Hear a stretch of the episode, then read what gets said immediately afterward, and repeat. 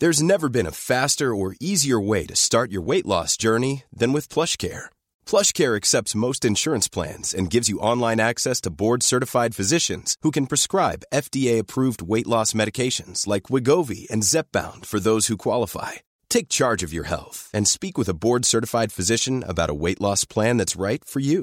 Get started today at plushcare.com slash weight loss. That's plushcare.com slash weight loss. plushcare.com slash weight loss.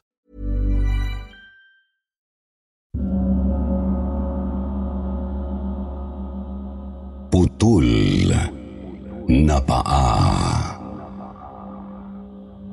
Dear Sir Jupiter at sa buong team ng kwentong takip silim. Itago niyo na lamang po ako sa pangalang Mildred. Ito po ay karanasan ko sa dorm na tinutuluyan ko. Tanghaling tapat noon nang matapos akong maglaba ng mga damit.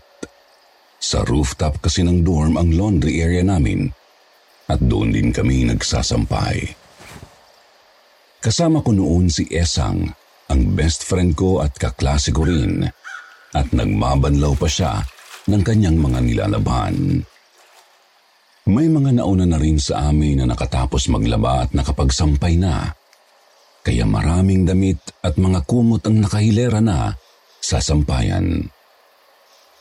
Habang nagsasampay, napansin ko na may pares ng paa na nakatayo sa hilera ng mga sinumpay. Wala naman akong naramdamang kakaiba kasi iniisip ko na baka mga kasama lang namin na nagsasampay rin kaya kinakausap ko pa ito pero hindi naman sumasagot. Nang tignan ko ang mga paa niya ay nakita kong wala itong suot na tsinelas.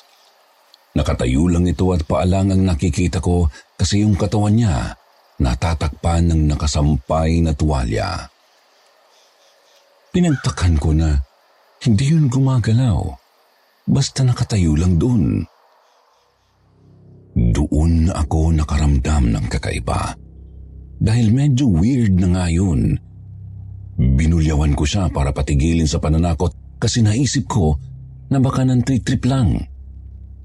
Dito kasi sa dorm namin, kapag may topak at nasa mood manakot ang iba, talagang mananakot tapos kapag nagtagumpay sila, pagtatawanan pa yung tinakot. Gawain nila dito yun. Katuwaan lang. Nakahinga naman ako ng maluwag nang lumakad ito palayo papunta sa hilera ng mga damit sa bandang dulo. Sinundan ko pa siya ng tingin kung saan ang pupuntahan hanggang sa malagpasan niya ang nakasampay na kumot sa bandang dulo ng sampayan. Talagang hinintay ko siyang makalagpas para makilala ko kung sino yung naglalaba na walang suot na tsinelas. Lakas kasi kakong mantrip kahit bulyawan na ayaw pang mamansin. Pero nang malagpasan niya ang nakasampay na kumot, laking gulat ko kasi walang tao na lumampas doon na wala rin yung paa. Napatakbo ako papunta kay Esang at hinatak siya paalis ng rooftop. Nagpatangay na lang din siya sa akin na panay pa ang tanong kung bakit kaya nasigawan ko siya na tumahimik muna. Nang tumahimik siya ay may narinig kaming tumatakbo rin pababa ng hagdan kaya sa takot naming dalawa ay nagkunahan kaming bumaba at pumasok sa aming kwarto. Hingal na hingal kaming dalawa na nagsiksikan sa higaan ko. Nagtitinginan kami at nagtatanungan kung sino yung tumakbo. Pero mas marami siyang tanong sa akin kasi bigla ko nga nalang siyang hinatak. Akala ko kasi mga sabi-sabi lang ang pinag-uusapan nilang pares ng paa sa rooftop na nanghahabol ng mga dormitorians. Pero napatunayan kong hindi pala sila nagbibiro. Kaya sinabi ko kay Esang na nakita ko yung paa na walang katawan sa rooftop kaya ko siya hinila pababa. Dahil sa takot niya pinaghahampas niya ako sa braso, matatakotin talaga siya kahit hindi naman nakikita parang mas takot pa siya sa nakikita. Naikwento namin sa ibang dormitorians ang nangyari. At yun nga, kanya-kanya na sila na nagsalaysay ng kanilang mga experience. Gaya ni Ate Laika, na hindi lang pala sa rooftop na experience yung paa, pati na rin sa CR kung saan sila naliligo. Sabi niya, mag-isa raw siyang pumasok sa shower room. Bali kurtina lang ang nakatabing sa shower area kapag naliligo kaya makikita talaga kapag may kasabay.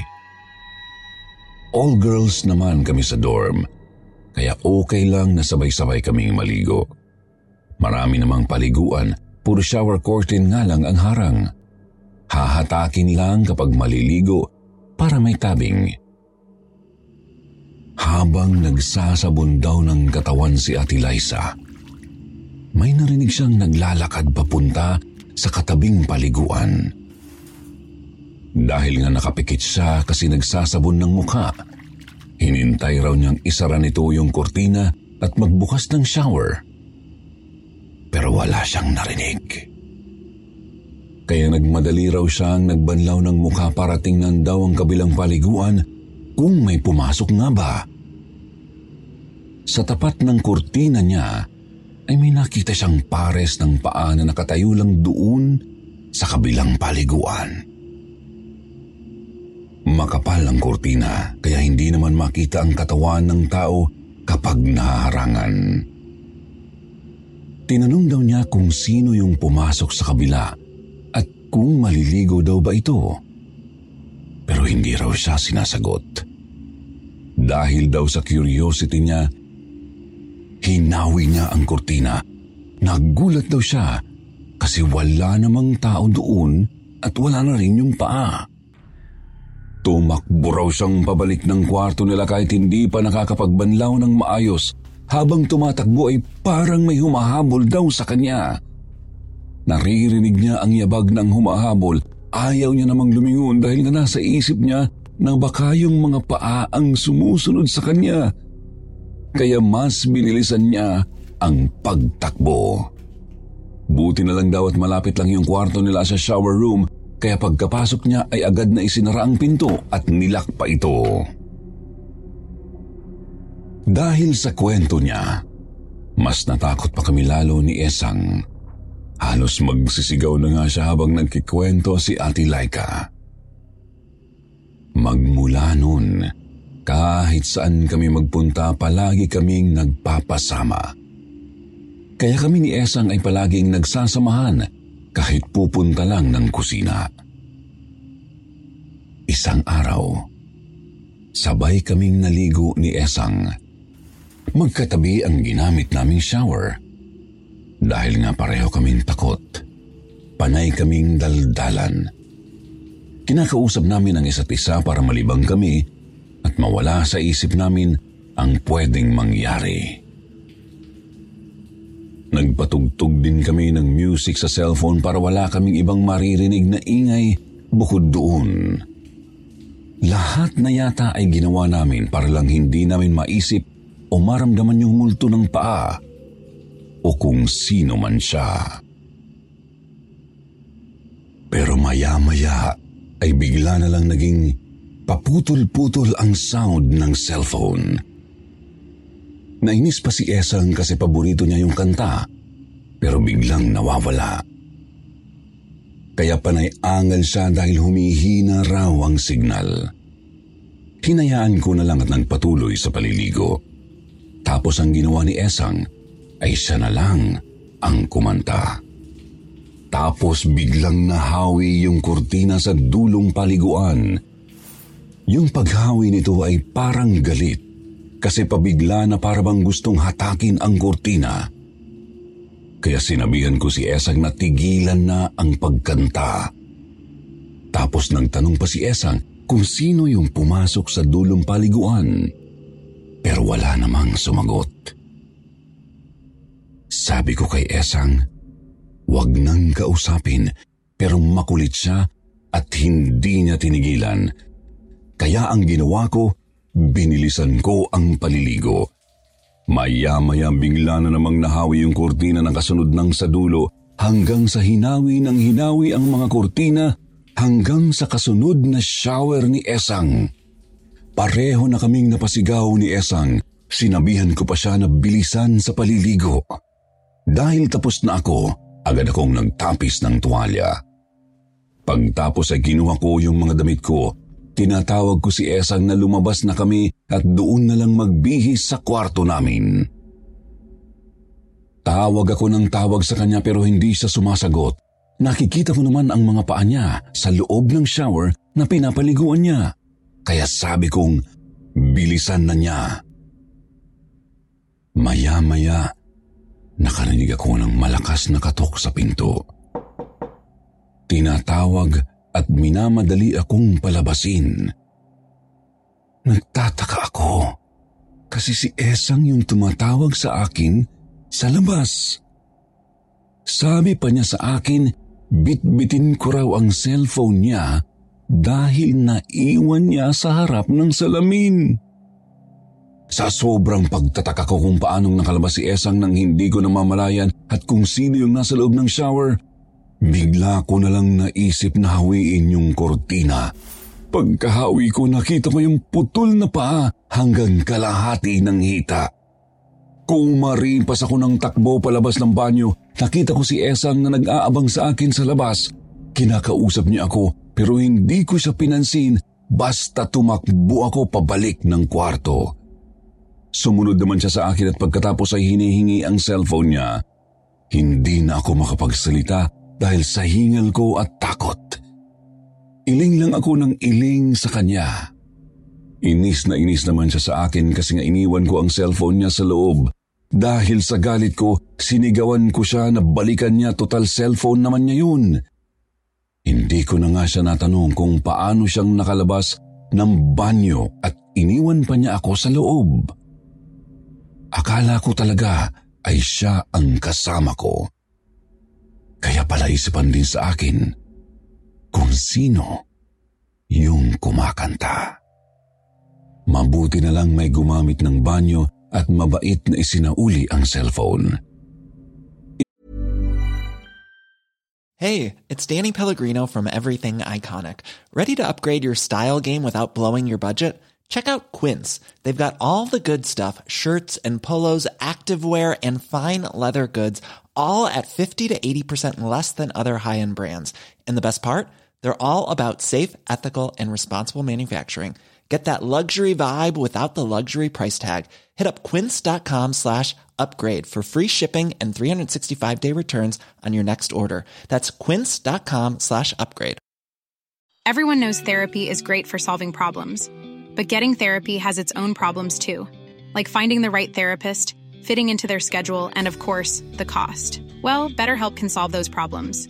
It's totally online and built around your schedule. It's surprisingly affordable too. Connect with a credentialed therapist by phone, video, or online chat, all from the comfort of your home. Visit betterhelp.com to learn more and save 10% on your first month. That's BetterHelp H E L P. Ipinagtanong niya kung kanino kaya nabawi ni Esang ang cellphone niya. Dahil siguro sa takot at kakaisip ko nagsimula ko na rin mapanaginipan ang pares ng paa. Lagi ako nitong hinahabol hanggang sa makarating ako sa rooftop. Palapit siya ng palapit sa akin. Nakikita ko lang ang mga paa pero hindi ko maitaas ang tingin mula sa tuhod pataas sa katawan niya na parang may pumipigil. Kapag lumalapit siya sa akin at titingnan ko, ay bigla itong maglalakad papuntang rooftop sa kat tatalon doon. Lagi akong umiiyak paggising ko. Ramdam ko ang pagod sa tuwing magigising ako na para talaga akong nakipaghabulan sa pares ng paa. Paulit-ulit na yun hanggang sa pati katawan ko ay bumibigay na rin. Nagkakasakit na ako dahil minsan ay ayaw ko nang matulog dahil baka mapanaginipan ko na naman. Lagi akong nilalagnat, kaya inuwi na ako ni Mama sa bahay. Si Esang ay pansamantalang umuwi rin sa amin dahil ayaw niyang maiwanang mag-isa sa dorm. Pero kahit nasa bahay na ako ay napapanaginipan ko pa rin ang pares ng paa. Pati ang setting sa panaginip ko ay sa bahay rin. At kahit tuwing gising ako, nahahapyawan ko siya ng tingin na nakatayo lang sa gilid. Nababahala na rin si mama sa nangyayari sa akin. Dahil palaging akong naghihisterikal kapag nakikita ko yun. Sa umaga ay inaapoy ako ng lagnat at sa gabi naman ay init na init ang pakiramdam ko. Hindi ako makatulog dahil kapag natulog ako, napapanaginipan ko ang pares ng paa. Ipinatingin na rin ako ni mama sa doktor, pero normal naman lahat ng laboratory tests ko. Binigyan lang ako ng vitamins para lumakas ang katawan ko. Stress daw ako kaya hindi makatulog. Dahil dun, dinala ako ni na mama sa ibang manggagamot. Pinatingnan nila ako kay Nana Lina na isang albularyo. Nang dumating sa bahay si Nanay Lina, hindi ko alam kung bakit ang pakiramdam ko ay kakaiba. Natatakot ako sa kanya at parang gusto ko siyang paalisin. Bumulong pa ako kay mama na pauwin na ang albularyo dahil hindi ko naman siya kailangan. Pero nagalit si mama sa akin, kaya wala akong nagawa kundi hayaan na lang si mama. Pero hindi talaga ako lumalapit sa albularyo.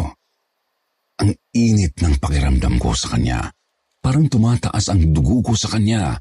Parang may gumubulong sa akin na itulak siya. Pero nagpipigil lang ako kasi mapapagalitan ako ni Mama. Pagkapasok ni Nanay Lina sa bahay, ang bungad niya ay sumakit daw ang paa niya na parang tinutusok. Para daw siyang natitinik habang naglalakad. Kaya naupo agad siya sa sofa. Pagkaupo niya, naitaas niya ang paa dahil may kumalmot daw. E wala naman siyang katabi na umupo sa sofa. Nang ipakita niya sa amin ang binti niya, ay may bakas nga ng kalmot at namumula ang mga ito. Ang sabi niya, may nanalbahi nga raw sa amin. Agad siyang binigyan ni mama ng cream para lagyan yung mga kamot sa binti niya. Habang nasa sala, panay ang tingin niya sa loob ng bahay namin na parang may hinahanap. May nararamdaman daw kasi siyang nilalang na malikot. Lakad daw ng lakad. Pati ako ay napatingin na rin sa buong bahay para hanapin ang sinasabi niya. Tapos napasigaw ako dahil nakita ko yung paa sa ilalim ng mesa na kinakainan namin. Wala namang taong nakaupo doon, pero yung paa naroon sa ilalim ng mesa at parang forma niya ay nakaupo sa upuan pero walang katawan na makikita sa ibabaw ng mesa. Kinilabutan talaga ako nang makita ko yun dahil hindi ko maisip kung paano niya akong nasundan sa bahay. Dahil sigaw nga ako ng sigaw kaya hindi na nakatagal nagpasya si mama na sa labas na lang namin patuloyin ang bisita. Lumipat kami sa may garahe.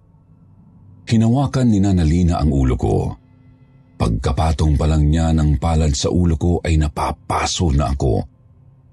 Panay ang pagpapatigil ko sa kanya dahil pakiramdam ko ay masusunog ang ulo ko ng kamay niya. Parang may apoy ang palad niya. Bakas sa mukha niya ang sobrang pag-aalala nang matapos niya akong suriin. Sabi niya, may kasama ram akong espiritu na hindi matahimik. Panay daw ang sunod nito sa akin. Gusto daw nitong kunin ang katawan ko. Dahil yun daw ang katawan niya. Kailangan daw akong i-cleanse sa lalong madaling panahon bago nitong maagaw ang katawan ko. Agad namang ipinatawag ni Mama si Pastor Ariel sa papa ko upang gawin ang cleansing sa akin. Sobrang kinilabutan ako dahil sa mga sinabi niya sa takot ko ay para akong hihimatayin. Pero nilalabanan ko. parang bumabaliktad ang sikmura ko na parabang nakasakay sa roller coaster na parang gusto kong sumuka. Naririnig ko pa ang mga sinabi ng mama ko na namumutla daw ako at pinagpapawisan. Kaya nagpakuha siya ng basang towel sa kapatid ko at pinunasan ako. Nakakaginhawa naman ang ginagawa sa akin ni mama.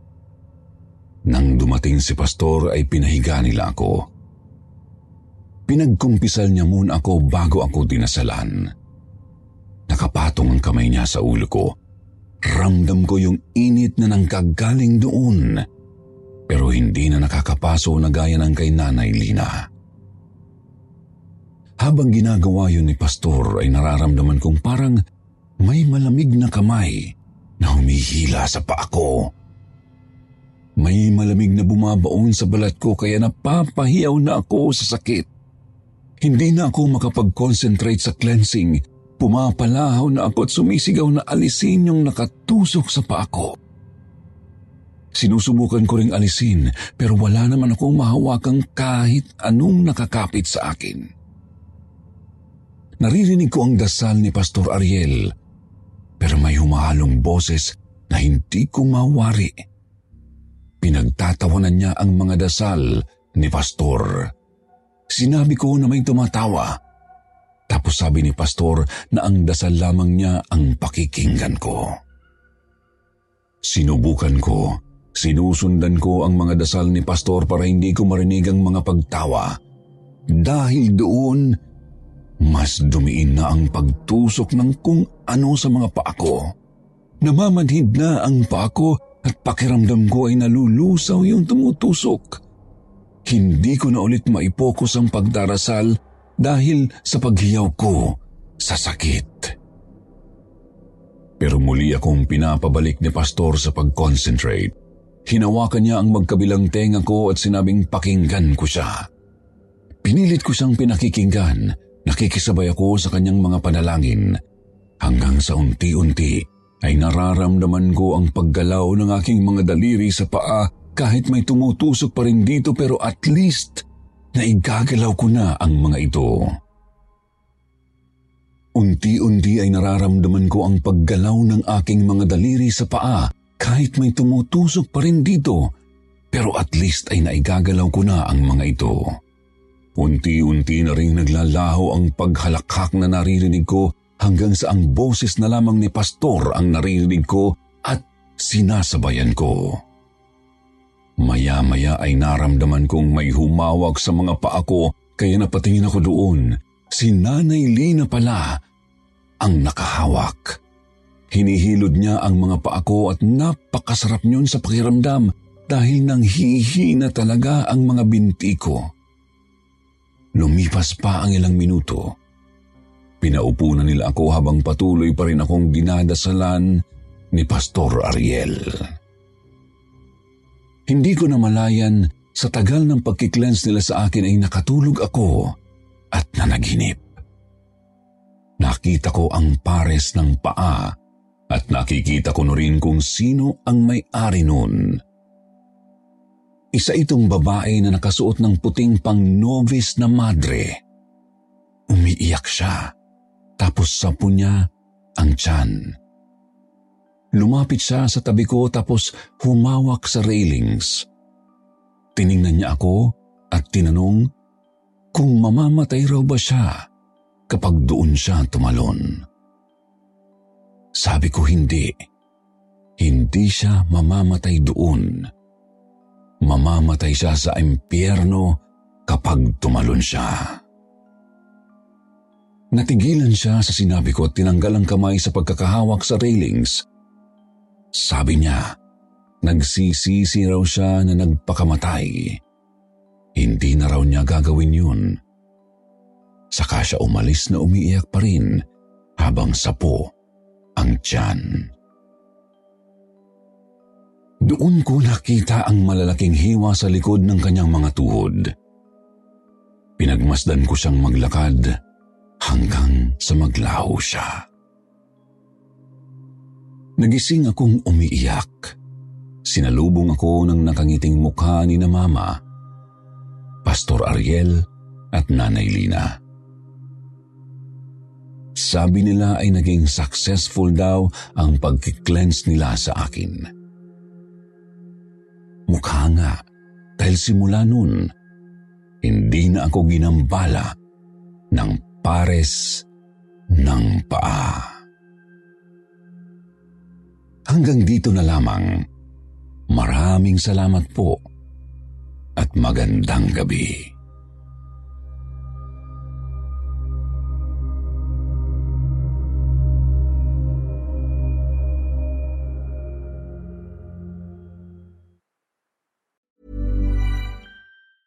Planning for your next trip? Elevate your travel style with Quince. Quince has all the jet setting essentials you'll want for your next getaway, like European linen, premium luggage options, buttery soft Italian leather bags, and so much more. And is all priced at 50 to 80% less than similar brands. Plus, Quince only works with factories that use safe and ethical manufacturing practices. Pack your bags with high-quality essentials you'll be wearing for vacations to come with Quince. Go to quince.com slash pack for free shipping and 365-day returns.